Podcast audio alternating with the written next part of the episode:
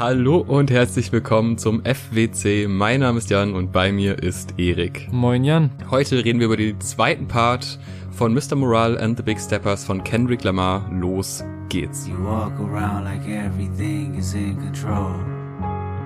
Wir haben ja schon die ersten neun Tracks besprochen und jetzt geht's fließend weiter in den Track 10 Count Me Out ein Track, der musikalisch an Track 1 erinnert. Und da zeigt sich schon mal so die erste kleine Spielerei auf diesem Album, mhm. weil man kann sich schon fragen, wie entsteht die Trennung? Was bedeutet diese Trennung zwischen diesen zwei Discs, weil es ja, wie wir auch schon mal besprochen haben, nicht zwingend notwendig gewesen wäre, das so aufzuteilen.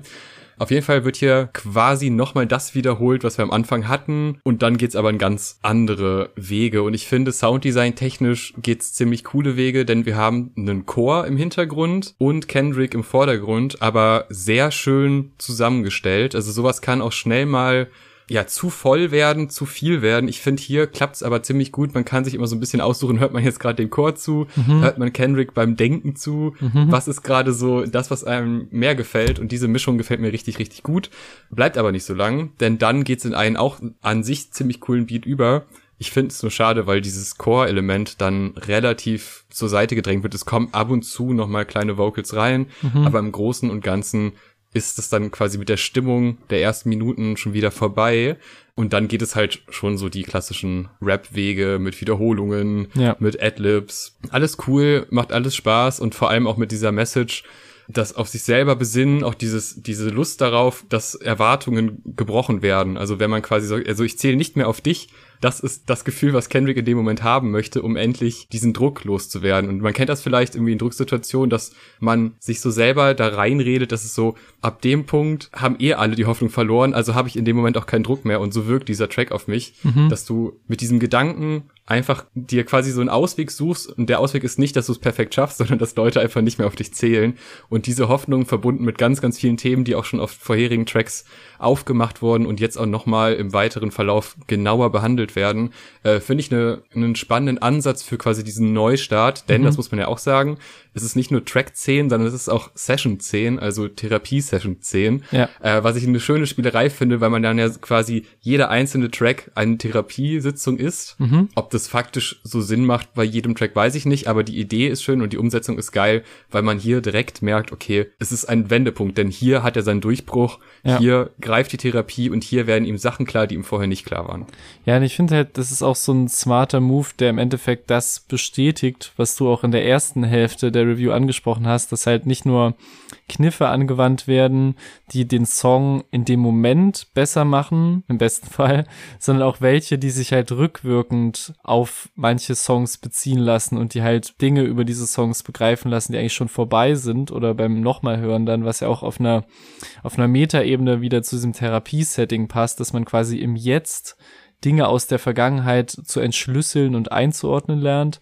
Ähm, was den Song selbst angeht, jetzt von diesen Metaspielereien mal abgesehen, bin ich immer noch ein bisschen hin und her gerissen, muss ich sagen, weil das eigentlich von allen Bestandteilen her, die du jetzt auch schon angerissen hast, eigentlich ein Kendrick-Song ist, der mir durchweg gefallen müsste. Also ich mag auch vor allem diese aufbauende Energie zu Beginn sehr, also auch wie der Beat sich zusammenbaut, sage ich mal, erst so dieses drumlose Instrumente und halt diese Core-Vocals und dann kommen diese Schnipser und Klatscher dazu. Also den Vibe liebe ich halt total. Und eigentlich ist halt dieser Fuck it up, fuck it up, fuck it up Drop dann auch eine logische Konsequenz daraus und könnte so einer der seltenen Hype-Momente des Albums sein, die ja viele suchen. Aber leider zündet das für mich irgendwie nicht richtig, weil der Song in der Mitte dann wieder ein bisschen mellow wird und auseinanderfasert, nur um dann halt mit der Hook wieder dieses Fuck it up Momentum reinzuholen. Also ich kann es auch nicht genauer beschreiben. Ich mag halt eigentlich die Bestandteile und ich mag die Hook auch sehr. Vielleicht eine der catchiesten Momente, vor allem auf der zweiten Albumhälfte. Und ich liebe auch das Outro vor allem aber halt irgendwann in der Mitte, so während des zweiten Verses, so verliert er mich leider und ich zone so ein bisschen out, was ja vielleicht auch ganz gut ist bei so einem hart zu verdauenden Album. Und ich merke dann halt erst gegen Ende des Songs immer, dass ich wieder voll da bin, sobald halt alles wieder runterfährt und halt eher diesen letzten Flow anstimmt, der sich dann durch das ganze Outro zieht. Und das ist dann für mich wieder ein absoluter Magic Moment, wie halt so lauter wird, seine Stimme intensiver wird, er sich mehr und mehr in diesen Flow reinwirft auch und dann halt irgendwann das das Instrumental komplett wegfällt und er fast nur noch dieses wiederholte This is me and I'm blessed rappt und dann merkt man quasi, ja, das ist der Durchbruch, der am Anfang des Songs beziehungsweise der Session angekündigt wird. Und dieser Mann kommt so mit sich selbst ins Reine, mit seinen Fehlern, seiner Vergangenheit und zielt da offensichtlich sehr viel Energie aus diesem Moment der Erkenntnis und die landet dann in dem Song. Also das finde ich wirklich fantastisch und er gibt mir auch nochmal eine ordentliche Gänsehaut manchmal gegen Ende, aber mittendrin, wie gesagt, verliert mich der Song echt oft und das ist eigentlich eine komische Mischung, aber so geht's mir mit dem Song immer wieder.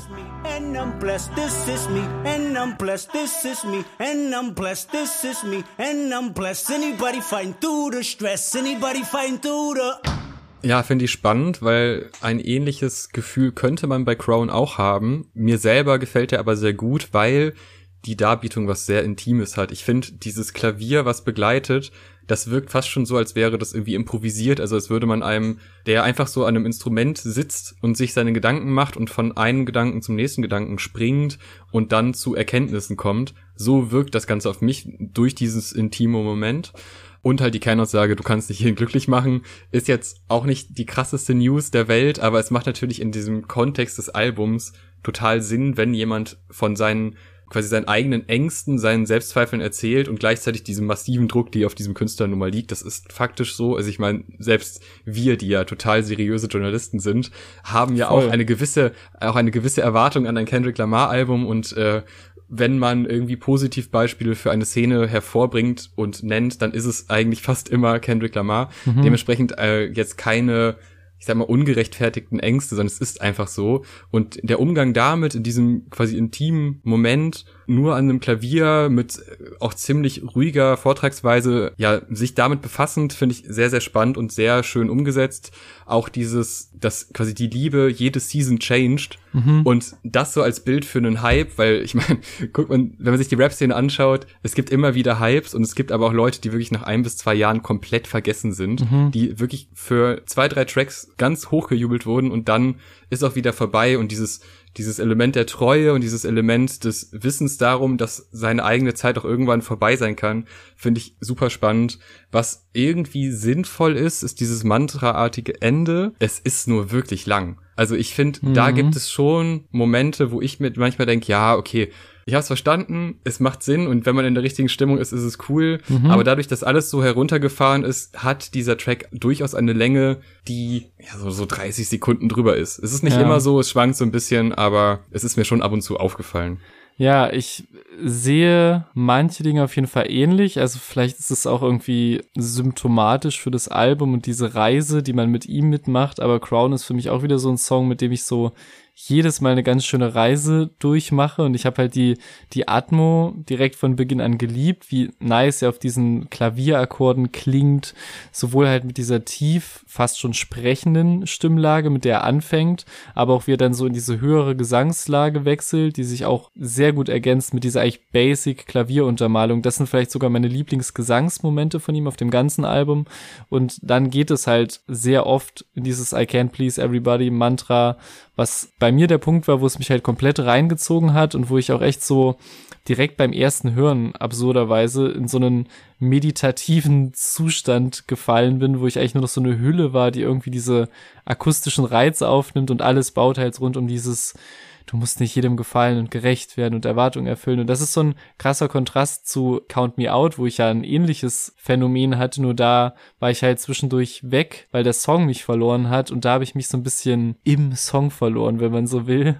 Und ähm, das finde ich halt ist der krasse Unterschied und ich war halt wirklich drin in dem und habe so gedacht, boah, dieser Kendrick, der nimmt einen und glättet einen komplett nach dem Song und man geht da komplett beseelt raus, auch wenn es für ihn selbst ja vermutlich halt um diese Erwartungshaltung an seine Kunst geht und seine übergroße Position und Erwartung an ihn und von Fans und Kritikern und was auch immer. Aber auch ohne diese Erfahrung zu haben, ist halt dieses You Can Please Everybody ist halt eine Message, mit der halt, weshalb doch zu Recht gesagt, das ist nicht die neueste Message, mit der halt sehr viele connecten können. Und ich war halt wirklich so komplett zen und komplett drin und genieße auch diese, äh, diese tieferen Gesangspassagen von ihm, die mochte ich auch, weil die nochmal was sehr Neues reingebracht haben. Aber dann, und da bin ich sehr gespannt, wie das andere sehen, kommt für mich einer der größten Brüche des gesamten Albums und vielleicht reagiere ich da auch ein bisschen übersensibel drauf, aber diese furchtbaren Background Vocals, auch in den letzten 30, 40 Sekunden, die da im letzten Part dazukommen.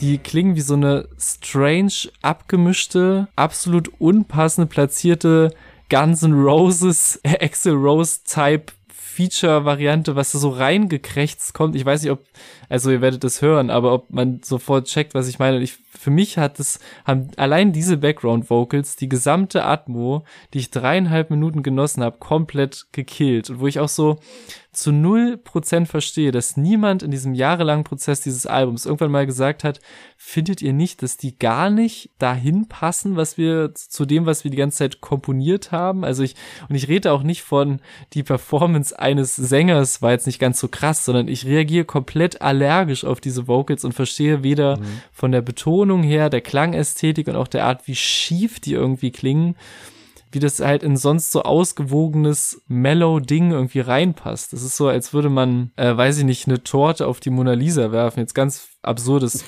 fiktives Beispiel. Und dann würde man sich denken, ja, ist schon irgendwie viel besser geworden dadurch. Wir lassen jetzt einfach da die Torte so ein bisschen dran kleben am Glas. Und ich, also ich, ich habe noch niemanden irgendwo online gelesen und ich war viel auf der Suche, der sich ähnlich an diesen Vocals aufhängt wie ich. Aber das hat wirklich meinen Mut und meinen Vibe mit diesem Song komplett gekillt. Und ich höre den auch allein deswegen viel, viel weniger oder skippe vorher weg, weil ich weiß, jetzt kommen wieder diese nervigen Vocals, die mich total nerven. Das ist echt krass, weil gerade beim ersten Hören hatte ich das auch, dass ich mich wirklich gefragt habe, okay, das ist doch jetzt nicht seriös, zum Ende hin nochmal so einen hohen Ton auch einzubauen und so ein bisschen auch in dieses Krächzende überzugehen, was ich auch komisch fand find's irgendwie mit der Zeit nicht mehr ganz so störend, aber ich fühle total, was du meinst und äh, das könnte auch ein Grund sein, weil ich tue das ja auch, also ich skippe ja auch meistens die letzten 30 Sekunden und es könnte sein, dass es auch daran liegt, dass mir das einfach nicht so zusagt. Ja, also so ein krasses Problem war es jetzt für mich nicht, aber ich weiß genau, was du meinst und ich finde es auch eher, dass das eigentlich eine Stelle ist, wo ein bisschen weniger einfach mehr gewesen wäre mhm. und in dem Fall wurde da ein bisschen übertrieben. Kommen wir aber zum nächsten Track. Ich meine, apropos Stimmungsänderung. Ich finde, dieser Track hat auch wirklich sehr, sehr wenig mit den zwei vorherigen zu tun. Silent Hill zusammen mit Kodak Black, den wir ja auch jetzt schon zweimal mhm. äh, getroffen haben auf dem Album. So viel Raum wie jetzt hat er aber bis jetzt noch nicht bekommen. Man kann natürlich sagen, das Interlude war irgendwie, war ja nur er. Aber ich finde trotzdem, er hat hier irgendwie noch so eine präsentere Stellung innerhalb dieses Gebildes.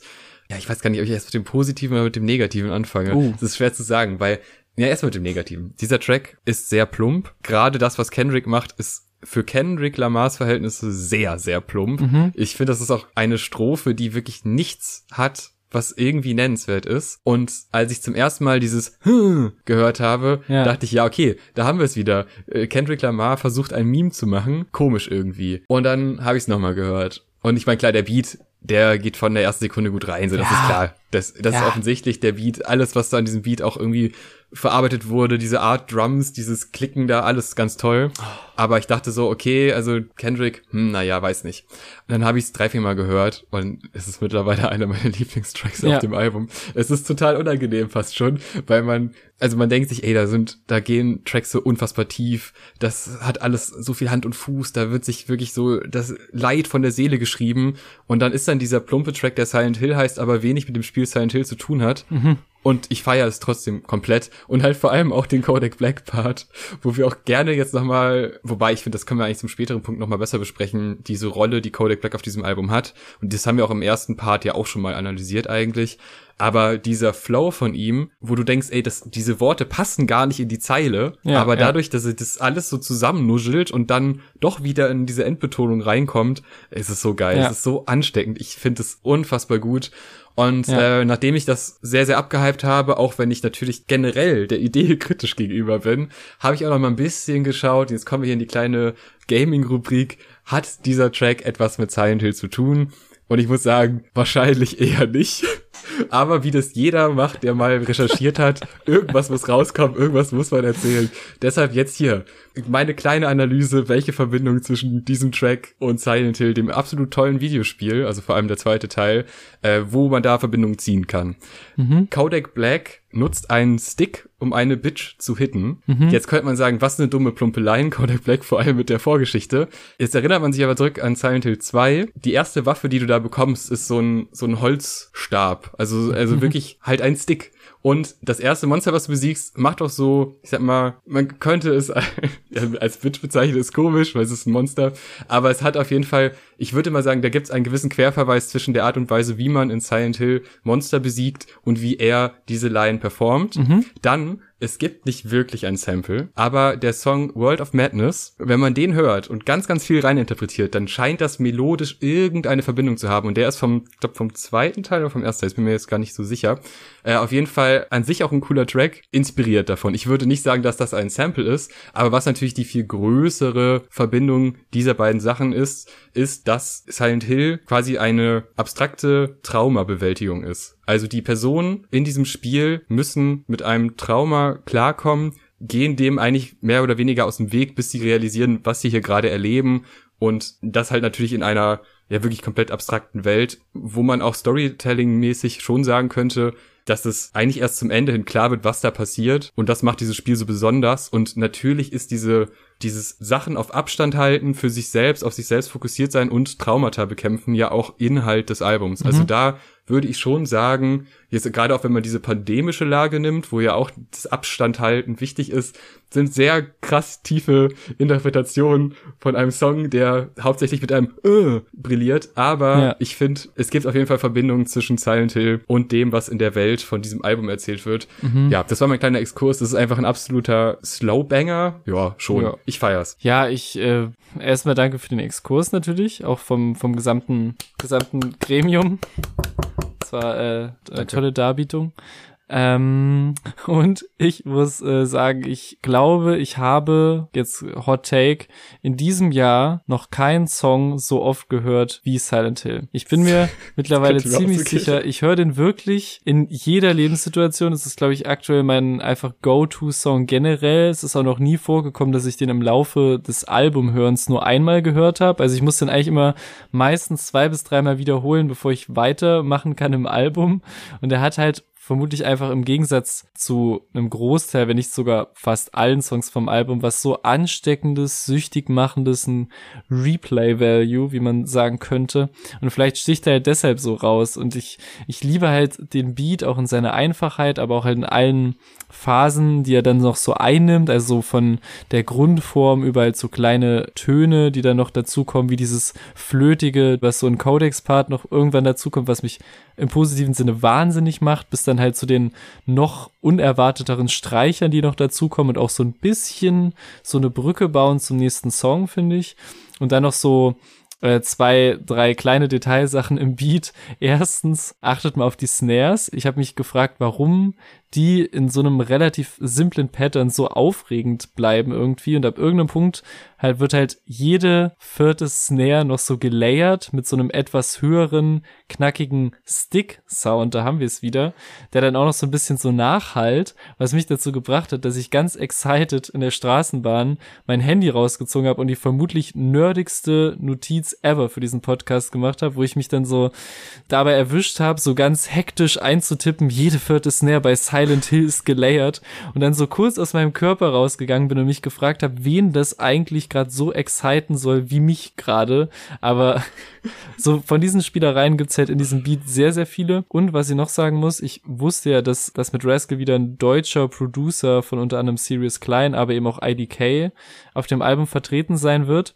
Und ich habe halt die ganze Zeit gerätselt, auf welchem Song das sein wird und war mir erst relativ sicher, dass es Silent Hill sein muss, weil eben diese Scratch-mäßigen Sounds, die hier verwendet werden und oft zu den neuen Takt einleiten und so in die Kicks rein scratchen, auch häufig ja bei IDK auf seinem Is He Real Projekt so verwendet wurden, wo Rascal eben viel produziert hat.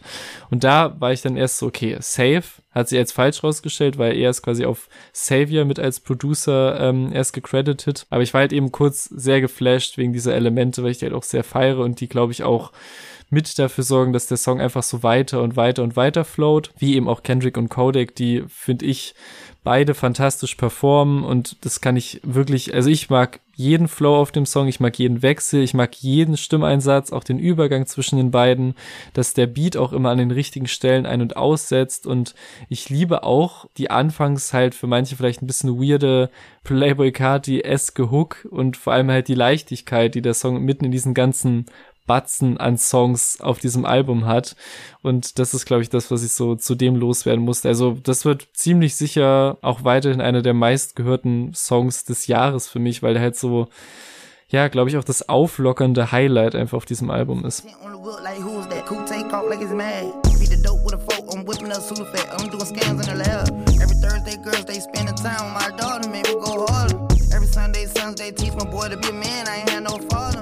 So, kommen wir zum zweiten Interlude auf dem Album, Savior. Dieser Track only von Baby Keem performt, was mich sehr gefreut hat, weil also spätestens nach Melodic Blue ist mein Baby Keem Hype einfach riesengroß.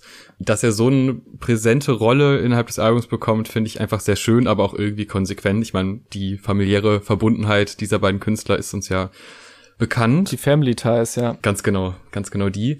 Ein Intro gesprochen von Eckhard Tolle, äh, ein Philosophen und Buchautor, den ich vorher noch nicht kannte, aber der kommt aus Deutschland, was natürlich irgendwie ganz spannend ist der behandelt auch generationsübergreifende Traumata und das ist ja auch ziemlich genau das, was wir da zu hören bekommen. Ein Baby Keem, der von seiner Familie erzählt, von Familienmitgliedern im Gefängnis erzählt, von einer sehr, sehr schweren und sehr unschönen Kindheit erzählt, die trotzdem aber auch irgendwie familiäre Verbundenheit hatte. Also es ist jetzt nicht so, dass irgendwie so ausgestoßen von allem, sondern es gibt noch die Verbindung zur Mutter. Aber ne, eben diese emotionalen Verbindungen machen natürlich auch gewisse Sachen noch schlimmer und sind auch in dieser Verbindung mit dem, dass er sagt, ja, ich bin okay und dann wieder ganz viel traumatische, eskalative Momente und dann aber wieder, ja, ich bin okay. Und diese Verbindung und diese Diskrepanz zwischen diesen zwei Sachen verbunden mit diesem zwar irgendwie schon zurückgenommenen Sound, aber trotzdem ja irgendwie sehr präsenten und sehr emotional aufgeladenen Sound, und der Performance von Baby Keem, das, das, ist einfach wirklich, also ohne Baby Keems Performance wäre dieser Track auf jeden Fall nicht so gut, wie er ist.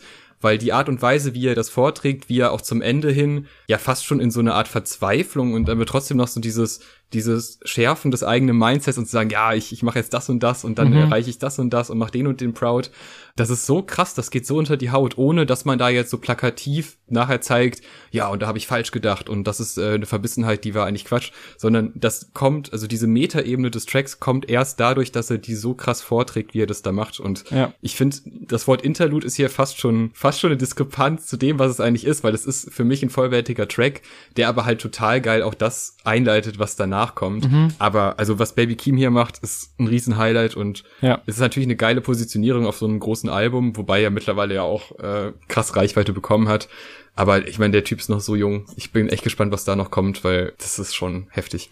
Ja, so sehr ich auch anfangs mit ihm und seiner Art zu flowen warm werden musste, der, der killt halt dieses Interlude wirklich. Also der kommt so gut rein auf diesen fantastischen Streichern, deren Melodien sich auch so über den Song hinweg toll entwickeln und verändern und variiert werden und seine Flows und Stimmeinsatzvariation eben auch. Und das ist halt wirklich so ein simpel aufgebautes, aber halt sehr wirkungsvolles Interlude, wie er halt so alles Mögliche aufarbeitet und hin und her springt und von Familienproblemen und Drogenmissbrauch erzählt und es trotzdem irgendwie schafft, da so so catchy Momente einzubauen, die eigentlich gar nicht angemessen sein dürften, aber es funktioniert trotzdem. Und da sind halt so so harte Lines drin und dann switcht er trotzdem in diesen so Flows rein, die sehr Adlib-lastig sind. Man wird total gehypt, aber direkt danach fällt einem wieder ein, Moment, das ist gerade Baby Keem in einem Streicher-Only-Interlude auf einem Album über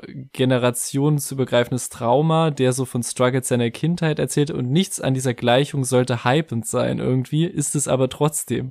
Und das finde ich ist halt so der, der Baby Keem-Effekt auf diesem Song, aber natürlich auch generell. Und ich finde halt wirklich so jeder, jeder Flow, den er da anfasst, geht total ins Ohr. Selbst diese erstmal weirden Down on my luck when I fall oh, oh, Momente. So beim ersten Mal hören fragt man sich, rappt oder singt man so auf Streichern? Und spätestens beim zweiten Mal lautet die Antwort ja. Und selbst wenn nicht, er macht es halt schon. Und deswegen ist es halt so ein wahnsinnig unterhaltendes, für mich von vorn bis hinten packendes Interlude. Also auch wenn es natürlich schon mehr wirkt als wie ein einfaches Interlude, aber es kommt schon dieser Funktion nach und gibt ihm einfach so einen, so einen schönen Moment zu glänzen auf diesem Album, das er offensichtlich auch sehr mit beeinflusst hat, wenn man jetzt viel von Kendricks Stimmeinsatz beachtet oder so. Deswegen, ja, es ist so ein schöner äh, Glanzmoment einfach für ihn. I never seen my niggas bust down faces, them niggas not tasteless. I only had one chance, I ain't even wasted. Been down on my luck, been down on my luck when I fall. Ja, und er bekommt ja jetzt auch die Hook auf dem gleichnamigen Track, der jetzt aber ein vollwertiger Track ist. Außerdem auch noch Sam Dew drauf, der auch einen sehr spannenden Part bekommt, obwohl er keinen ganzen Part bekommt, aber ein sehr spannendes Element innerhalb des Tracks. Das Intro von Kendrick finde ich eh schon mal ziemlich geil, wo er mehrere große Hip-Hop-Persönlichkeiten aufzählt ja. und sagt, ey, die können dich irgendwie inspirieren, die können dir Antrieb geben, die können dir auch irgendwelche Welten eröffnen, aber sie sind nicht dein Retter. Das erstmal so als Statement rauszuhauen und sich selber dabei natürlich auch zu nennen, was ja auch wieder mit Erwartungs- und Retterrolle und so weiter spielt. Einfach schon mal ein ziemlich krasser Einstieg, der dann ja auch beattechnisch zu einem absoluten Highlight des Albums führt. Also was da auf der Soundebene abgeht, ist einfach so krass und auch wieder so, es ist nicht das klassische Banger-Gefühl, aber das vermittelt so eine Schwere und so eine Härte auch. Dann die Cancel Culture, die ja auch schon ja. mehrfach irgendwie erwähnt wurde. Ja, mit dem etwas eventuell fragwürdigen Vergleich zwischen schwarzen Kacheln auf Instagram und Pro Black sein und gleichzeitig Kodak Black und da die Verbindung, ich, ich meine, ich weiß, was er damit sagen will. Dieses Pro-Black bedeutet dann halt, ja, die Leute, die quasi in deine, deine Norm passen, in dein Ideal passen, für die bist du aber nicht generell für Black People es ist irgendwie, ja, es ist verständlich und diese Kachelaktion auf Instagram war auch natürlich wieder Symbolpolitik, wie so vieles. Trotz alledem ist auch Symbolpolitik nicht per se schlecht und sich darüber jetzt in der Form aufzuregen und auf die andere Seite zu stellen, ich weiß, was er damit sagen will. Er macht es auf dem Album mehr als deutlich. Ich kann aber auch verstehen, wenn Leute sagen, ja, das ist also runtergebrochen dann wieder ein schwieriges Statement. Ja, ja. Was ich hier aber viel spannender finde, ist äh, bezogen aufs Christentum und auf die Impfung, weil ich meine, wir wissen, wie religiös Kendrick Lamar ist, wie wichtig Gott generell für ihn ist, aber das zu hinterfragen, dass wenn man merkt, okay, äh, erst wird gepredigt, ja, geht euch nicht impfen, weil das ist äh, nicht gut. Und dann fällt aber auf, okay, die Person, die das sagt, bekommt selber Covid, ist dann auf einmal doch dafür. Und du selber hinterfragst dann so ein bisschen, ja, okay, wie weit gehe ich überhaupt mit bei solchen Sachen, die mir da quasi vermittelt werden? Und sollte ich nicht einfach mehr hinterfragen, weil offensichtlich war das hier falsch? Mhm. Das finde ich äh, einen spannenden Ansatz, so ein ja fast schon tagesaktuelles Thema zu nehmen für diese generelle Frage, die man sich logischerweise bei Religion stellen sollte. Gerade auch bei einem Künstler, der ja viel mit Religion spielt und auch diese religiösen Bilder und sich selbst erhöhen oder manchmal auch erniedrigen, je nachdem, mhm. äh, das aufmacht, äh, das finde ich ziemlich gut. Und was ich noch besser finde, ist die Baby Keem Hook, die so provokant fragt, ob man sich für diese Person freut, mhm. dass das natürlich total, also es ist ja wirklich dieses, die, das Fragen, ja, wie weit gehst du mit? Also ja. Kendrick erzählt dir hier gerade ganz viele Sachen, an denen man sich stoßen kann und hat trotzdem Erfolg und wie weit gehst du mit und wie weit ist das okay für dich? Also super provokant damit gespielt und einfach eine clevere Art, das in Hook zu fassen, was quasi der ganze Track vermittelt. Mhm. Und dann Sam Dew, der in diesem zweiten Part einfach nur im Hintergrund ab und zu mitsingt, beziehungsweise nicht mal mitsingt, sondern sein, seine eigenen Sachen singt. Und das hat so eine Epik, das ist so gut gemacht. Ich find's, also das ist wirklich auch wieder so ein, so Highlight-Momente. Ich freue mich immer, wenn dieser Part losgeht und er schon, sich schon so ein bisschen quasi einsingt mhm. und dann ab und zu diese Ausrufe, äh, mega geil. Also wirklich ja. ein, wieder ein Highlight und ich finde, jetzt gerade so was diesen, diesen Block, den wir gerade besprechen, angeht, das ist so stark. Das ist auch besser als vieles, was auf Disc 1 passiert, obwohl die ja auch schon gut war. Also das ist nochmal für mich eine Stufe drüber. Ich finde, also ich ja, wo, also der ist halt wirklich, der ist halt sauvoll. Also wo fängt man da an? Also ich muss auch sagen, ich mm, finde halt das Intro eine fantastische Einleitung, wie viele Intros auf diesem Album, muss ich sagen. Einmal natürlich halt so ins Thema, rund wieder um diese Erhöhung von Künstlern, die einfach ihre Arbeit nachgehen wollen, sage ich mal, und einfach versuchen, gute oder bedeutsame Kunst zu machen und die dann halt so von außen als ein Retter und Heilsbringer betrachtet werden und das halt denen halt im Weg steht, einmal ihn selbst so beim Erstellen der Kunst, aber auch den Fans mit deren Erwartungshaltung dabei dann diese Kunst zu genießen. Und eigentlich, deswegen erwähne ich das auch nochmal, hat er damit ja auch so ein bisschen und auch mit anderen Songs das antizipiert und outgecallt, wie dann eben die erste Reaktion aufs Album war zum Teil. Also ne, er sagt hier und auch auf anderen Songs wie Crown jetzt auch eindeutig so fuck off mit dem, was ihr von mir erwartet und Leute hören das einmal schnell durch, die Stunde 14 und äh, tippen dann oberflächlich irgendwas bei Twitter raus und bestätigen eigentlich, was er sagt mit halt so schnellen Fazits und Reviews und und Meinung und also auf der Ebene super spannendes Thema, aber halt im Intro wird es auch wieder ganz gut so mit, mit Humor angenähert, was wir trotz den ernsten Topics auf dem Album hier und da schon mal hatten, auch in der ersten Hälfte, dadurch, dass er eben nicht nur die conscious, deepen Rap-Dudes aufzählt, sondern eben auch Future mit der Geldzählmaschine, aber das eben auch so ohne ihn zu dissen irgendwie, also das finde ich eine süße Aufzählung von Leuten eh.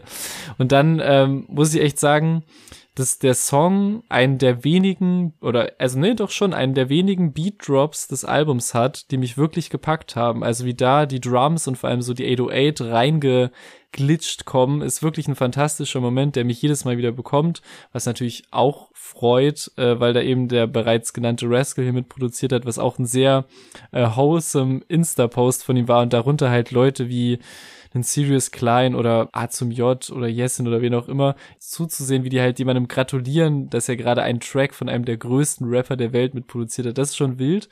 Und ähm, die Baby Keem Hook ist auch fantastisch, da, da schließe ich mich an, weil er halt wieder so seine Lockerheit und Catchiness mitbringt, aber auch thematisch halt sehr drauf passt. Ja, inhaltlich gibt es auch wieder sehr viel zu besprechen. Ich bin neben den Sachen, die du jetzt schon genannt hast, vor allem an der äh, Line äh, Heroes looking for the villains to help hängen geblieben. Und ich weiß natürlich nicht genau, was er damit meint, weil er so viel hin und her springt, aber ich musste ganz viel an so Dinge aus der Wohltätigkeitswelt denken und so an AktivistInnen, die sich mit so großen Corporations zusammentun, die eigentlich für viel Leid und Schaden verantwortlich sind, aber eben mit dem daraus erwirtschafteten Geld, in Anführungszeichen, natürlich dann wieder viel Greenwashing und sämtliches Washing, was es gibt, betreiben können. Und das hat halt auch gepasst, weil es halt so eingekreist ist in sehr viel grobe kapitalismuskritische Lines und deswegen war da so die Verbindung in meinem Kopf da. Und ich muss aber sagen, zu diesen ganzen Cancel Culture Nennungen und Anspielungen sehe ich das ähnlich wie du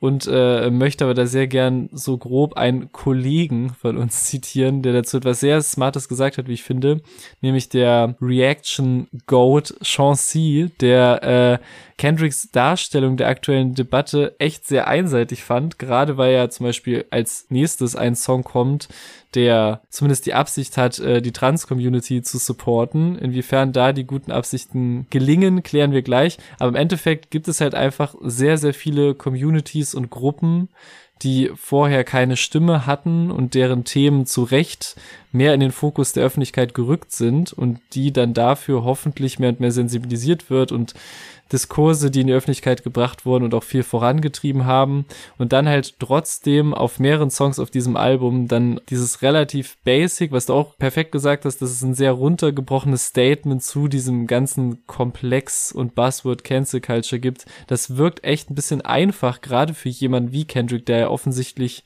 sich sehr viele Gedanken macht. Aber ich glaube, allein über den Song könnten wir auch noch eine halbe Stunde reden und ein paar Wochen und Monaten noch mehr. Aber das sind so die Punkte, die mich jetzt so am meisten beschäftigt haben. Und ich gehe aber jetzt natürlich trotz der inhaltlichen Kritikpunkte, die es schon gibt, musikalisch voll mit. Also ich mag den sehr, sehr gerne und finde, es ist eine der rausstechendsten Produktionen, so von der zweiten Hälfte auf jeden Fall, glaube ich. Wait a minute, Ben aquí, Ben aquí, c'est la vie, c'est la vie. I tell the whole truth from A to Z. show me you real, show me that you Kommen wir zu Anti-Diaries, einem Track, wo du eben ja auch schon erwähnt hast, dass er die Trans-Community supported, behandelt, in den Fokus stellt. Ich bin mir gar nicht so sicher, ob das wirklich das Ziel dieses Tracks ist. Weil meiner Ansicht nach ist das eher ein Beispiel dafür, wie quasi ein Mensch einen gewissen Reifeprozess durchlebt und mit alten Sachen so ein bisschen bricht, die aber trotzdem noch nennt. Und das ist ja im Endeffekt das, was dieses Album quasi auch als Ziel hat. Gewisse Einstellungen im Leben oder, also nicht nur Traumata, sind ja meistens auch einfach Lebenseinstellungen und Ansichten, so weit zu überdenken, dass man später an einem Punkt ist, der es für alle Menschen um einen herum angenehmer macht. Und für mich erzählt dieser Track genau das halt eben am Beispiel von zwei Personen innerhalb seiner Familie. Und es gibt da durchaus Kritik, weil er sagt das F-Wort sehr, sehr oft und wiederholt es auch sehr, sehr oft. Er nennt quasi auch die ursprünglichen Namen der jeweiligen Person, was auch eigentlich nicht cool ist. Also ich verstehe die Kritik daran, ich finde aber, dass es tatsächlich für den Kontext sogar gar nicht so unwichtig ist, diese offensichtlichen Fehler seinerseits in diese Geschichte einzubauen, denn das Ende ist ja klar. Also den Prozess, auch wenn dieser Prozess noch nicht ganz abgeschlossen ist, aber den Prozess, wo es hingeht, den kriegen wir ja definitiv mit. Es geht ja so, mittlerweile so weit, dass er quasi ja auch vor andere Menschen diese Person verteidigt und ich finde es, es hat einen größeren Effekt, wenn man erst darstellt, wie es war, egal wie schlimm das war, um es nachher als einen Prozess darzustellen und das nicht von Anfang an schön zu reden und so einen belehrenden Track zu machen, du darfst das nicht machen und deshalb mache ich das auch nicht mehr. Ich finde das in dem Fall, in dem Kontext total in Ordnung, das so zu machen. Ich kann aber auch verstehen, wenn Leute, und weil ich jetzt nun mal auch nicht selber quasi betroffen bin, dass Leute das stört. So, da würde ich jetzt keinem ja. sagen, das ist falsch. Das ist schon, natürlich kann das Leute stören. Ich finde aber trotzdem, dass es in dem Kontext Sinn macht und man kann es zumindest begründen, wieso es so gemacht ist. Es ist jetzt nicht eine reine Provokation oder irgendwas und darauf zielt dieser Track ja offensichtlich auch nicht ab. Und was ich auch ganz schön finde, ist, dass er den Vorfall, ich glaube, den haben ziemlich viele Leute, die mit Kendrick Lamar zu tun haben, mitbekommen, ja. wo er eine weiße Frau auf die Bühne gerufen hat und sie sollte, ich glaube, irgendwas Could Kid Mad City mit rappen. Auf jeden Fall einen Track mit rappen und äh, hat viel mitgerappt, unter anderem halt auch das N-Wort und wurde dann, glaube ich, zumindest mindestens ermahnt. Ich weiß nicht, ob sie dann vor der Bühne gehen muss. Das war auf jeden Fall eine sehr unangenehme Szene. Also für irgendwie für alle Seiten, für alle Beteiligten. Und ich finde es schön, dass da, dass das nochmal aufgegriffen wird und dass das in Verbindung mit anderen Sachen gesetzt wird. Also, dass wenn du jetzt das, das F-Wort sagst und beim N-Wort aber gleichzeitig ein Drama machst, dann solltest du dich auch hinterfragen, was mit dem anderen Wort ist und ob man da nicht, wenn man darauf achtet, bitte auf all diese Begriffe achten sollte, was ich erstmal nicht falsch finde. Mhm. Und halt dieses klare Statement, dass man Menschlichkeit über Religion setzt was wirklich ein wichtiges Statement ist für einen Künstler, der so nah an Religion ist, weil mhm. das ist nun mal, jetzt haben wir auch in der Pandemie gesehen, gerade in Amerika auch ein Thema, was jetzt hier in Deutschland weitaus äh, entschärfter ist. Aber in Amerika ist die Kirche nochmal eine ganz andere Sache und da finde ich es nicht unwichtig, dass gerade solche Intoleranzen nochmal extrem dargestellt werden und gegenübergestellt werden zu Sachen, hinter denen man eigentlich steht ich bin, glaube ich, immer noch, also es fällt mir, es fällt mir bei dem Song immer noch schwer, inhaltlich irgendwie final für mich festzulegen, wie ich dazu stehe, was er hier gemacht hat. Weil natürlich, also erstmal sowieso auch vorab, ich bin auch selbst weder von potenziell schwulen und transfeindlichen Beleidigungen noch von rassistischen Beleidigungen betroffen. Deswegen steht es, und das finde ich hast du auch gut gesagt, uns halt nicht zu festzulegen, wer mit was aus dem Song wie umzugehen hat. Aber ich finde halt auch der Move von einem der populärsten Rapper unserer Zeit, zwei Geschichten von Transpersonen aus seinem direkten Umfeld so auf diesem Album zu platzieren, ist ihm hoch anzurechnen und wird auch sicherlich viele Menschen beeinflussen, sich mit dem Thema mehr zu beschäftigen, sich zu informieren, Gedanken zu machen. Und gerade auch halt in der Rap-Community und in der Rap-Hörerschaft, die ja per se eher sozialisiert ist alles, was so von der heteronormativen Norm, ich mache Anführungszeichen, abweicht, so als Angriffsfläche zu nutzen, als es zu respektieren. Und das, wie er es ja eigentlich auch im Endeffekt so als Teenage Kendrick erzählt in diesen Geschichten, beziehungsweise von seinem Umfeld erzählt. Aber die Umsetzung ist halt bisweilen bisschen unsensibel, so halt auch, was du auch schon aufgezählt hast mit der Benutzung des F-Wortes, dem Missgendern von besagten Personen, dem Dead-Naming, was quasi der Begriff ist für die Verwendung der eigentlich mit der Transition abgelegten Namen und so. Und du hast ja eigentlich auch schon so die, die andere Seite eingenommen. Mir ist natürlich bewusst, dass es auch eine Art Stilmittel ist, um zu zeigen, welchen Weg er selber gehen musste, um auch so in der Familie für Akzeptanz zu sorgen und sie selber so zu akzeptieren und wie schwer es auch ist, auch diese von der Kirche eingepredigte Denkweise abzulegen. Und das ist alles gut gesagt und ich verstehe das auch alles und habe mir auch ellenlange Threads auf Twitter durchgelesen und wie gesagt, wenn, da waren auch Personen dabei, die selber trans sind und die Verwendung für gerechtfertigt halten. Und da bin ich jetzt auch nicht in der Position zu sagen, aber man muss sich davon angegriffen fühlen, das ist auch Bullshit, aber dennoch finde ich, hätte man es selbst, wenn man das als Stilmittel sieht und wertet, trotzdem wesentlich, wesentlich sensibler machen können. Also ich finde, und ich zitiere My Auntie's a Man Now, was ja auch so das Mantra ist, das geht als quasi kindliche Erkenntnis oder früh früh erwachsene Erkenntnis durch, weil so würde man es ja auch einem Kind oder jungen Erwachsenen erklären, Genderkonzepte und Transidentität, damit es einfach ankommt, aber dann halt den gesamten Text über, auch wenn er nicht in der Vergangenheitsform spricht, da so die Pronomen durcheinander zu hauen, so dass, finde ich, auch kein Muster zu erkennen ist. Also du hast gesagt, also das Ergebnis oder das Ende der Geschichte ist ja klar und das finde ich auch gut, aber es ist halt kein Muster erkennbar, in dem man sagen könnte, ah, merkst du, ab der Hälfte zum Beispiel oder was weiß ich, hat es bei ihm Klick gemacht und er verwendet es jeweils richtig. Und so würde man das Learning rüberbringen. Das finde ich halt echt irgendwie ein bisschen stumpf. Also ich, wenn man halt auch mehr reingeht, ich finde halt so äh, am Ende vom zweiten Part, wo quasi die Storyline seines Onkels endet und die nächste beginnt, ähm, sagt er, my favorite cousin said he's returning the favor and following my auntie with the same behavior. Und dann geht's halt weiter mit Mary Ann so. Und wäre das Konzept gewesen, nur das Learning darzustellen und ein paar Mal deswegen zu misgendern, was dann trotzdem noch debatable wäre, dann hätte er halt im letzten Satz, in dem es um seinen Onkel geht, auch einfach sagen können, and following my uncle with the same behavior. So, weißt du, was ich meine? Also, was dann ja. halt dazu dann noch kommt und diesen Eindruck halt verstärkt, ist einfach sowas wie Caitlyn Jenner zu dead namen, auch völlig ohne Anlass und Grund und das ist halt, ne, in diese Storyline irgendwie passt. Also ich glaube ihm natürlich, und das wissen wir auch, wie gesagt, so vom Ende der Geschichte her, dass seine Intention sehr pur war und dass es ihm auch wirklich so in ihm euer offensichtlich ein Umdenken gegeben hat, was er hier wiedergibt und was er auch toll wiedergibt. Und es ist auch ein tolles, mächtiges Statement so der Song, auch wie er das so über diesen sehr simplen Beat vorträgt und sich gegen Ende steigert und dann auch die, wie gesagt, diese Parallele zum Droppen des N-Words auf seinem Konzert und das ist alles toll und er kann das natürlich auch sowieso erzählen, wie er will. Wir werden hier sowieso Kendrick nicht canceln, also ich meine, wir haben auch ähnlich die Macht dazu.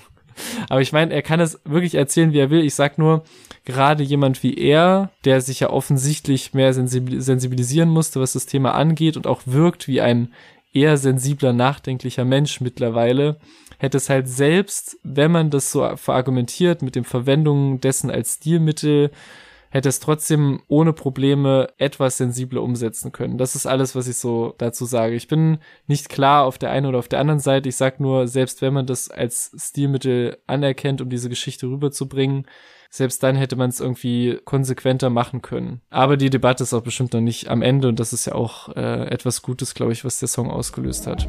Monty is a man now. Parmesan with her hat turned backwards. Motorola Pager Off-White Guest Jacket. Genau, da wird es bestimmt noch das ein oder andere Panel geben, wo man sich hm. nochmal schlau machen kann, ob dieser Track jetzt sinnvoll war oder nicht. Äh, ich denke mal, wir haben jetzt unsere Standpunkte klar gemacht und gehen mal zum nächsten Track, der ja eventuell hohe Erwartungen schürte aufgrund des Namens, der ja, ja die erste Hälfte des Albumtitels beinhaltet. Trotz alledem finde ich den bisschen komisch platziert, weil ich finde von Beat und Atmo ist das wieder was ganz ja, anderes. Ja. Also runtergebrochen auf den einzelnen Track ist das voll in Ordnung und es ja. ist irgendwie auch ein, ein geiler Beat, es ist gut performt von Kendrick. Dieses Intro mit quasi so jemandem, der sich auskotzt, wie scheiße der Abend war und dann dieses fast schon aus so einem Fiebertraum aufwachende panische Kendrick-Geschrei, was dann übergeht in halt seine Weisheiten und seine runtergebrochenen Mindsets alles cool, aber ich verstehe wirklich nicht, wieso der da platziert ist, was der da jetzt noch aussagen soll, was nicht andere schon ausgesagt haben.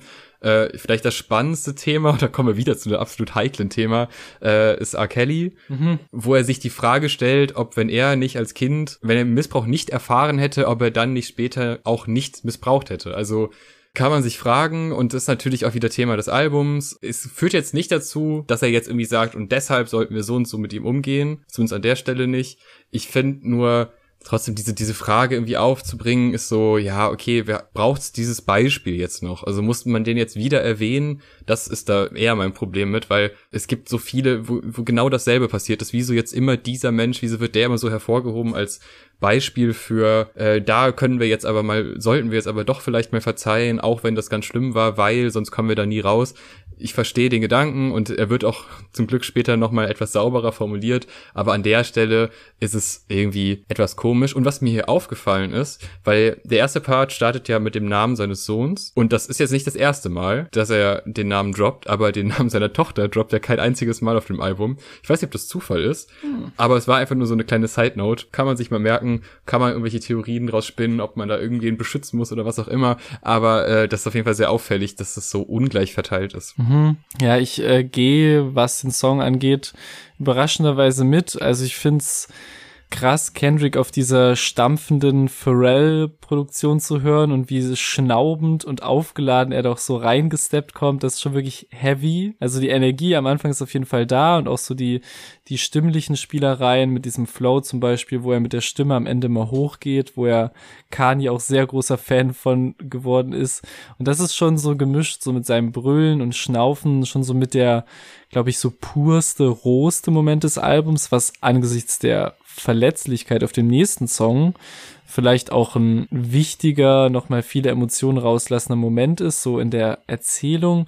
Aber ich muss leider sagen, dass mich viele der anderen Elemente dazwischen auch nicht wirklich überzeugen. Also diese da, da Vocals und auch die anderen Vocal-Passagen von quasi den beiden Gästen, das passt irgendwie nicht für mich. Und ich mag halt schon so die Energie eigentlich, die er reinbringt. Aber wie gesagt, die Platzierung ist weird zwischen diesen beiden Songs, davor und danach, wo der gar nicht reinpasst. Und vielleicht sticht da auch einfach so der Sound von Pharrell ein bisschen zu sehr raus. Ich weiß es nicht. Und auch gerade, weil man halt wieder in diesem Titeltrack-Modus war, finde ich halt, dass mir da schon verhältnismäßig relativ wenig zu einfällt oder relativ wenig hängen geblieben ist. Und ich würde fast sogar so weit gehen zu sagen, dass es auf jeden Fall mit einer der schwächeren Songs des Albums ist. Und das hätte ich halt so nicht gedacht, aber vielleicht liegt es auch daran, dass der halt zwischen diesen beiden thematischen Brocken ist und mit denen wir jetzt auch äh, weitermachen.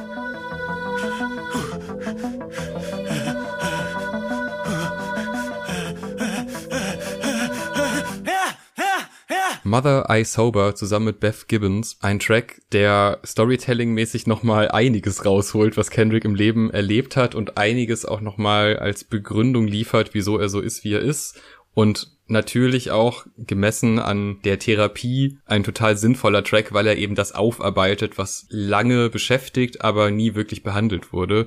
Er erzählt da von seiner Mutter, die im Alter, wo, wo er fünf Jahre alt war, äh, verprügelt wurde und er nichts machen konnte und natürlich die Option quasi so hatte, ja, okay, ich könnte jetzt aktiv werden, aber er hat es halt nicht gemacht. Und dann ihr Gesicht danach zu sehen, was wohl, also was schon, allein die Erzählung ist schon so schlimm, diese Vorstellung, die man dann im Kopf hat, ist ja. einfach so heftig und das halt in diesem Alter. Äh, natürlich ist das total prägend für einen Menschen und das stellt er hier auch wunderbar dar er geht dann natürlich noch ganz andere Wege. Also er befasst sich hier mit so krass vielen Themen, mit seiner eigenen Sexsucht, aber auch mit der Abneigung Alkohol und anderen Drogen gegenüber, um mhm. Sachen so wahrzunehmen, wie sie sind.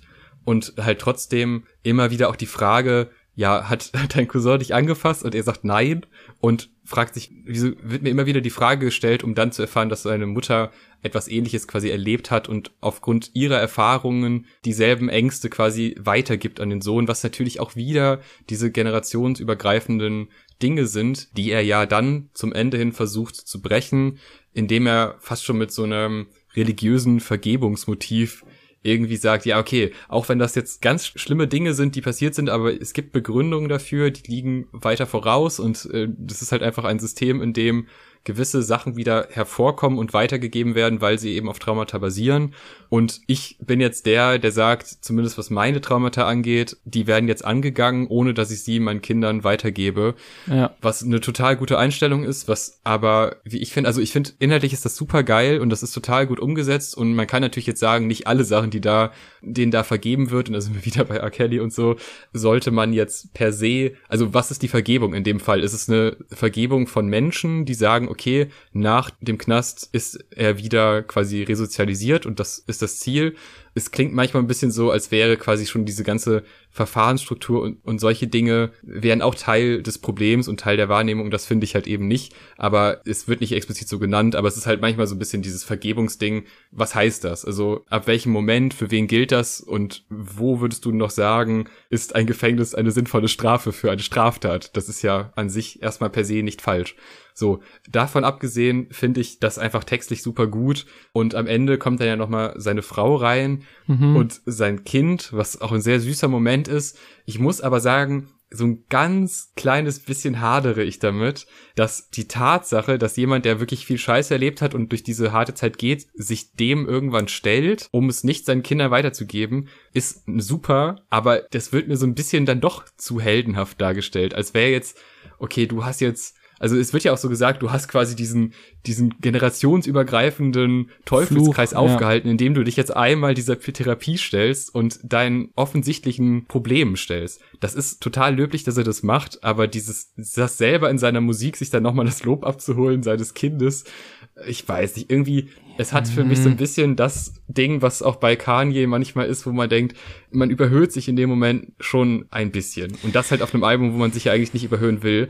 Davon abgesehen ist es jetzt nicht so, als hätte mich das halt nicht berührt. Ja. Also dieser Moment ist schon toll. Trotz alledem finde ich das an der Stelle wirklich ein bisschen, bisschen viel. Ja, naja, aber ich meine, wir erfahren ja auch in der ersten Hälfte und auf Songs wie Father Time, warum es halt so ein schwerer Schritt ist, sich für viele Männer Therapie zu stellen und ihren Vergangenheiten und ihren Traumata. Also ich finde es jetzt nichts, weiß ich nicht, wenn er jetzt einen sechsminütigen Song darüber gemacht hätte, dass er Unterhalt zahlt und sich dafür abfeiert oder ein Haus in der Straße seiner Kinder kauft und dann auf Songs ja. mit äh, verstorbenen, halb so alten ähm, jungen Rappern äh, davon erzählt, dass die Kinder einen Tunnel dahin graben, weil sie so gern bei ihm Aber sein Aber wer wollen. macht denn sowas, Erik? Der würde sowas wer machen. Wer macht denn sowas? Das finde ich, das ist ja selbst überhöhend, ist da ja noch untertrieben. Das ist ja selbst übermondend, ja. keine Ahnung. Da, daher finde ich, ich habe da, also da habe ich nicht so, da war ich ganz wo, in ganz anderen Sphären unterwegs. Weil ich finde, ja, das. Dürfte ich das noch einmal ganz ja, kurz ausführen? Klar. Weil mich einfach an der Art und Weise, wenn man sich das quasi faktisch vorstellt, da ist jemand, der schreibt einen Track und dann sagt er seiner Frau, ey, es wäre richtig cool, wenn du jetzt nochmal einsprichst, dass ich gerade etwas ganz Tolles gemacht habe und dann holst du noch unsere Tochter und sagst ihr das ja auch quasi innerhalb mhm. dieses Tracks, sag doch mal, dass Papa der Retter ist. Und dann sagt sie das. Es wäre cooler gewesen, weil das ja auch quasi darauf basiert, dass seine Frau ja. ihn zu dieser Therapie gedrängt hat, ja. sich bei der Frau einfach zu bedanken dafür, dass sie ihm die Augen geöffnet hat, bei Problemen, die er vorher halt offensichtlich nicht behandelt hätte. So, oh. also so rum gesehen wäre es viel ja. besser gewesen, obwohl ich das trotzdem äh, nicht per se schlimm finde. Nur die Herangehensweise und die Umsetzung ist ein bisschen, ein bisschen überhöhend. Ja, da, da hast du mich gerade outgewoked. Das finde ich gut. Das finde ich einen sehr guten Punkt. Punkt, ja, voll. Nein, sie finde ich, sehe ich genauso. Finde ich, finde ich gute Idee. Also, das wäre natürlich auch eine, wird natürlich auch eine Interviewfrage sein, ne, bei unserem Kendrick-Interview. Wir möchten jetzt nicht zu viel ja. anteasen, aber,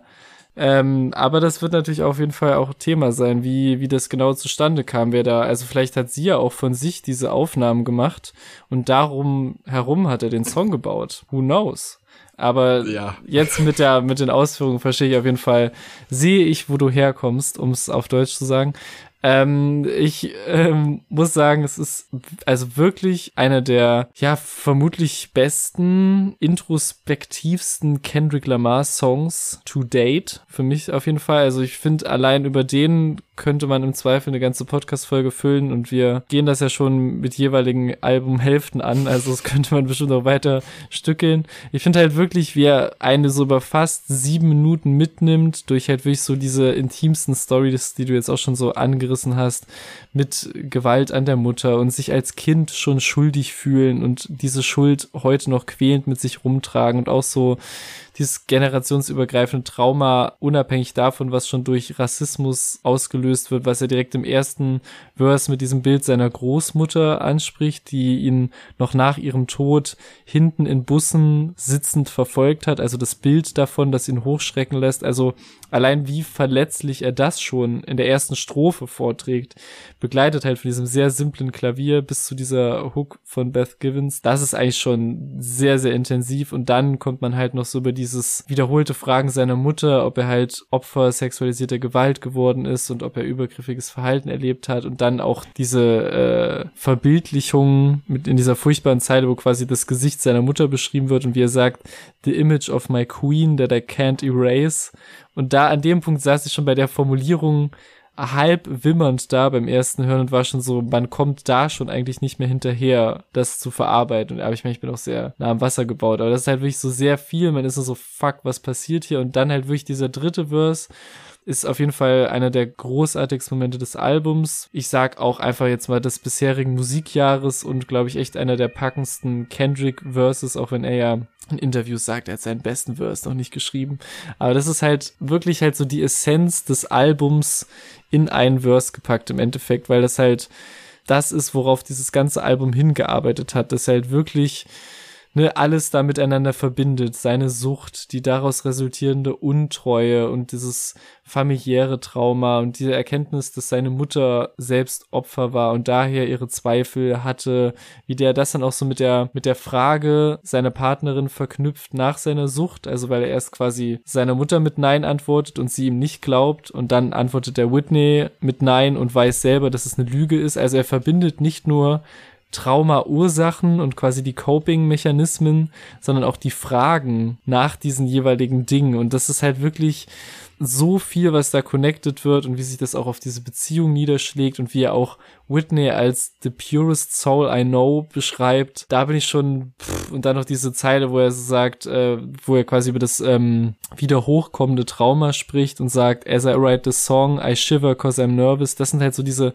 Momente, wo man wirklich so mitgenommen wird und wie dann noch am Ende halt diese ganzen Bögen geschlossen werden. Also mich hat wirklich diese äh, finale Aufnahme mit seinem Kind, so das hat mich endgültig fertig gemacht. So dieses Danken für, also generationsübergreifendes Trauma. Das ist halt irgendwie so ein mächtiger Begriff irgendwie und das sind halt eigentlich werden da alle Issues verarbeitet, die auf dem ganzen Album rausgekommen sind und denen er sich gestellt hat. Also ich war immer wieder komplett erledigt, nachdem ich den Song gehört habe. Ich finde, das ist wirklich so ein ganz komplexer, berührender und auch musikalisch packender Song. Also nicht nur von der Erzählung ist das so der Höhepunkt des Albums, sondern auf allen Ebenen, finde ich. Und da, darauf, wo alles hingearbeitet hat, seit er gesagt hat, hier, Leute, ich musste durch einiges durch auf Song 1 bis hierhin eigentlich. Und das äh, ist ein, ein riesen auf diesem Album. So I set free myself from all the guilt that I thought I made. So I set free my mother, all the hurt that she titled shame. So I set free my cousin chaotic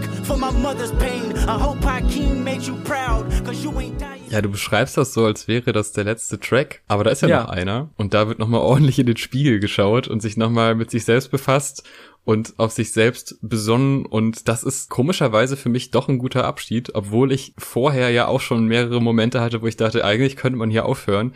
Ich finde, dieser Track hat nochmal was so krass Versöhnliches. Ich meine, klar, auch das Kind am Ende hat was Versöhnliches und das ist so, da schließt sich der Kreis, alles klar aber nochmal diese, diese Abgesang auf sich selber und zu sagen, ey, ich weiß, hier waren gewisse Erwartungen und das ist auch alles irgendwie begründet, aber ich besinne mich auf mich selber, ich gehe meine eigenen Probleme an und ich kann nicht die Welt retten, sondern ich mache hier gerade Musik als Selbsttherapie und gleichzeitig anscheinend auch eine Therapie.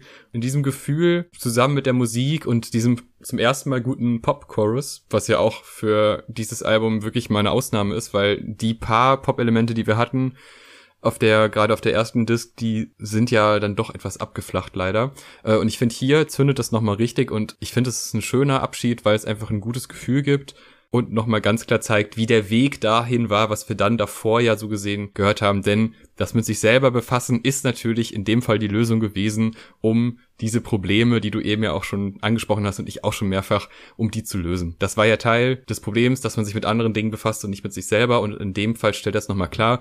Ob das jetzt zwingend notwendig ist, sei mal dahingestellt, aber ich finde, das klingt sehr, sehr gut. Das gibt mir nochmal eine schöne Endnote zu einem großen, großen Album, wo man meiner Ansicht nach dann ja auch nochmal sich Zeit nehmen kann. Wenn es eh schon so lange ist, dann kann man den Track noch hinten anstellen, aber es wäre natürlich vorher auch schon auserzählt gewesen. Ja, ich bin ganz ehrlich, ich verstehe, was du meinst und ich verstehe, warum es diesen Song gibt und warum er am Ende dieser Reise steht und dass er quasi auf eine Art nochmal zelebriert, wie Kendrick als Mensch in diesem Prozess gewachsen ist und mehr zu sich selbst gefunden hat. Aber ich kann es nicht ändern. Ich finde gemessen an diesem emotionalen Höhepunkt, der Mother I Sober ist und wie toll der auch musikalisch aufgeht, lässt mich Mirror so als letzter finaler Song echt relativ wenig fühlen. Also ich finde auch von der Produktion tatsächlich bleibt da nicht wirklich viel hängen. Also ich finde, ich denke nicht instant, wenn ich den Titel lese, wow, da kommt jetzt dieses Instrument, sondern der Song gluckert mehr so vor sich hin und erinnert mich erst, wenn er läuft, dann wieder so dran, was da eigentlich passiert. Also ich finde, da bleibt echt nicht viel hängen und es gibt auch wesentlich bessere Gesangsperformances von ihm auf dem Album. Das underwhelmt mich auch, ehrlich gesagt, an der einen oder anderen Stelle ein bisschen, was natürlich wirklich alles nicht das schmälern soll, was Mirror so an Wachstum symbolisiert und bedeutet auf das ganze Album gesehen. Das sehe ich, wie gesagt, total.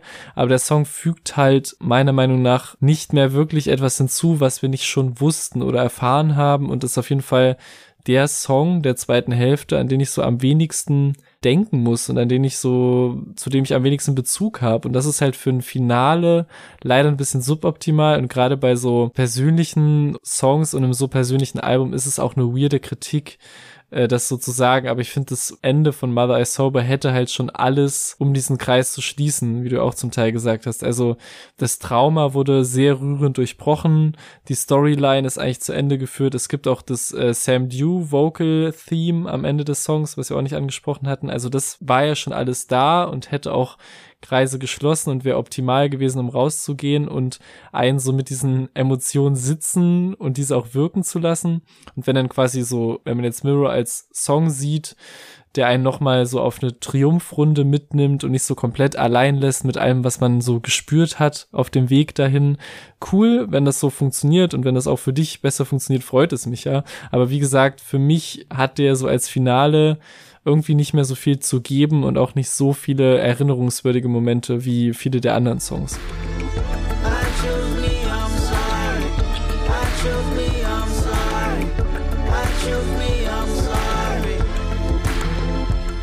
So, bevor wir jetzt zum Fazit kommen, nochmal kurz die Anmerkung, wenn euch das bis hierhin gefallen hat, dann lasst es uns doch gerne wissen, indem ihr dieses Video, diesen Podcast liked, fünf Sterne gebt und uns folgt. Das hilft uns auf jeden Fall sehr und hilft auch euch, zukünftige Sachen nicht zu verpassen.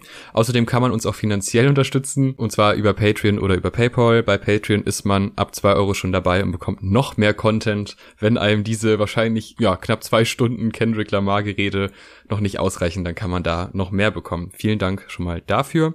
Jetzt zum Fazit. Also, Disk 1, da hatten wir, glaube ich, doch ein Stück weit mehr Kritik als an Disk 2. Ich finde die Art und Weise, vor allem auf der Storyteller-Ebene, das ist auch einfach Kendricks Stärke und die Art und Weise führt er hier fort. Ich finde, die Themen, die er anspricht, sind teilweise heikel, aber an ganz, ganz vielen Stellen sehr klug umgesetzt, sehr reflektiert umgesetzt und man merkt, dass es nicht ein Thema ist, was einen irgendwie für ein paar Tage beschäftigt hat, sondern dass das Themen sind, die wirklich über Jahre hinweg in diesem Menschen gebrodelt haben und jetzt einen Punkt gefunden haben, mit professioneller Hilfe und mit musikalischer Umsetzung, das irgendwie mitzuteilen an Leute, die sich daran reiben können, die da bestimmt auch Probleme mit haben können und auch nicht dieses klassische Damn-Gefühl haben, wo jeder Track irgendwie ein Hit war, sondern hier sind es Sachen, die beziehen sich mehr auf die Person Kendrick Lamar und weniger auf das, was ein Hörer generell sich von einem Trap-Banger oder so erhofft.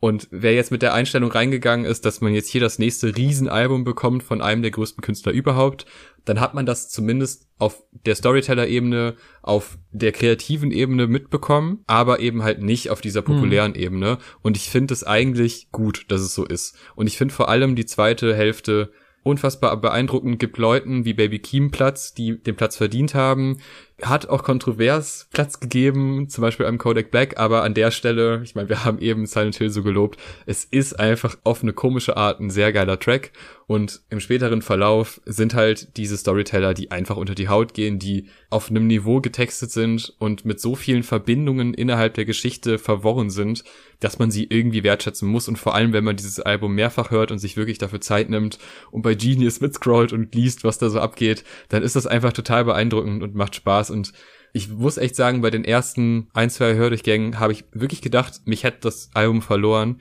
Aber jetzt an, weiß ich nicht, Hördurchgang 20 bin mhm. ich der Meinung, das ist ein super Album. Das ist was wirklich Großes, was einen nicht sofort anspringt, sondern wirklich, wo man mit Zeit und mit Liebe rangehen muss und sich sagt, okay, ich möchte da jetzt mehr erfahren, ich gehe jetzt auf diese Geschichten ein, ich reibe mich auch an Geschichten oder an Meinungen aber ich halte das aus und ziehe meine Schlüsse daraus. Und ich finde, das ist einfach stark, dass ein Künstler dieser Größe sowas macht und dementsprechend gibt's dafür schon mal Props und ja, das muss man gehört haben. Es ist einfach ein großes Album, das ist klar, aber es hat ja. mehr zu bieten als nach den ersten zwei, drei Tagen äh, im ja. Internet mitgeteilt wurde. Ja, auf jeden Fall. Und das schreibe ich alles so und habe jetzt auch tatsächlich so, als du es nochmal so Revue passieren lassen hast und ich dir dabei gelauscht habe, sehr gerne, auch tatsächlich erst gemerkt, dass ich auf jeden Fall die zweite Hälfte auch echt stärker finde und ähm, auch wenn da natürlich jetzt auch Schwächen dabei waren, die ich auch genannt habe, da halt wirklich so diese gegen Ende halt einfach dieser große Brocken an Storytelling und an Perspektiven und an auch Stories erzählen, die im Rap noch nicht so häufig erzählt wurden, also auch einen gewissen Neuigkeitswert hat, äh, dass halt wirklich einfach sehr viel zusammenkommt, was man eben auch nur so von einem Kendrick bekommt. Und das ist tatsächlich, und ich meine, wie sich das jetzt mit den anderen Alben ranken wird, können wir vielleicht irgendwie mal gesondert besprechen, wenn noch so ein bisschen Zeit vergangen ist. Schreibt's in die Kommis und uns per DM, wenn ihr da Bock drauf habt, äh, hätte ich auf jeden Fall Bock drauf. Aber es ist auch trotz jetzt des Growing-Prozesses, den es auf jeden Fall hingelegt hat und die ganzen positiven Aspekte wiederhole ich jetzt einfach nicht, weil da decken wir uns, glaube ich, sehr, was das angeht, ist es ja trotzdem ein ungewohnt, gut, fehlerhaft klingt halt bescheuert, aber so aus meiner Wahrnehmung hat es einfach ungewohnte, weirde Entscheidungen getroffen und wurden weirde Entscheidungen getroffen, mit denen ich echt nicht so vibe irgendwie manchmal. Also wir hatten es in der ersten Hälfte beim äh, Purple Hearts Fiasko und halt auch jetzt bei, also ich meine bei diesem ganz speziellen Ding bei den Vocals von Crown und so, aber ich finde, das sind halt wirklich so Sachen, die ich halt einfach nicht erwartet habe und die Sachen, die ich halt am Album zu kritisieren habe, sind halt wirklich kein, öh, da sind zu wenig Banger drauf oder dies oder jenes, sondern einfach ja, Songs, die wirklich nicht so gezündet haben, wie sie auf dem Papier eigentlich bei einem Kendrick bei mir zünden würden. Und das Gefühl werde ich auch tatsächlich bis heute nicht los. Und deswegen würde ich auch trotz aller positiven Dinge, die wir gesagt haben und aller Superlative, die man natürlich bei einem Kendrick auch nennt, weil da halt auch wirklich großartige, großartige Momente und Songs drauf sind, sind halt einfach ganz viele Fehler. Also für mich Fehlentscheidungen getroffen worden, mit denen ich halt wirklich nicht so klarkomme und die mich wirklich auch immer noch vor den Kopf stoßen, wo ich denke, Kendrick, Mann, was ist da los? Aber dann hast du halt auch wieder so all das, was wir halt gelobt haben und was einem Tränen in die Augen treibt und was einem Gänsehaut verpasst, ohne genau die gleichen Struggles zu haben oder sie sehr nachfühlen zu können, sondern einfach was halt über die Art und Weise, wie er erzählen kann, wie er es in Worte fasst, wie er weiß, wie man Dinge zu inszenieren hat. Gerade auch bei dem minimalistischeren Instrumentals merkt man das, dass er die Faszination durch seine Stimme und sein Storytelling kommt. Und ähm, das sind halt einfach Stärken, die er nicht verloren hat, auch wenn da jetzt Songs dabei sind, äh, die mich halt wirklich verloren haben und auch bis heute nicht zurückbekommen haben. Bis heute. Und genau das ist auch ein guter Punkt. Ich glaube aber trotzdem, wir sind wirklich noch nicht jeweils am Ende mit diesem Album und unseren Meinungen. Das muss man auch halt dazu sagen. Allein, dass es so viel hergibt und so viele Möglichkeiten gibt, da über zwei Stunden drüber zu reden und auch nach ein paar Wochen nicht das Gefühl zu haben, ganz drin zu sein, ist ja auch was, was man diesem Album sehr, sehr hoch anrechnen kann und was ich auch tue. Und deswegen, ja, selbst ein geflortes äh, Kendrick Lamar-Album ist immer noch ein tolles Kendrick Lamar-Album und es ist auf jeden Fall eines, wo es sich lohnt, Songs und diesem Album generell dritte, vierte, fünfte Chancen zu geben und auch beim zehnten Mal noch irgendwas zu entdecken und dafür sind wir auch im Endeffekt hier. Und deswegen hatte ich, auch wenn natürlich diese Vorbereitung, diese Aufnahmen sehr intensiv und themenreich und bla sind, äh, wirklich bis jetzt eine gute Zeit mit dem Album und eine traurige Zeit und eine nachdenkliche Zeit. Anders kann man nicht enden, trotz aller Fehler, die es auf dem Weg gab. Ja, und ihr habt jetzt hoffentlich eine kommentierende Zeit, denn ihr gerne eure Meinung in die Kommentare, gerne auch über Instagram unter dem Beitrag oder auch in die DMs, wenn man es nicht öffentlich machen will. Das interessiert es auf jeden Fall, was ihr zu diesem Album zu sagen habt, denn auch wenn wir jetzt sehr lange geredet haben, es wird bestimmt noch ganz, ganz viele Themen geben, die wir nicht behandelt haben, ja. äh, die man gerne nochmal diskutieren möchte. Da auf jeden Fall gerne kommentieren. Abonnieren nicht vergessen und dann warten bis zur nächsten Folge. Wir müssen uns jetzt erstmal ausruhen und gucken, was so geht. Ja. Äh, aber das war auf jeden Fall ein großes Projekt, aber es hat richtig Spaß gemacht und ich meine, wir haben ja auch lange auf dieses Album gewartet und auf diesen Moment gewartet. Dementsprechend hoffen wir mal, dass das eine würdige Behandlung dieses Albums war. Vielen Dank fürs Zuhören. Bis zum nächsten Mal. Tschüss. Tschüss.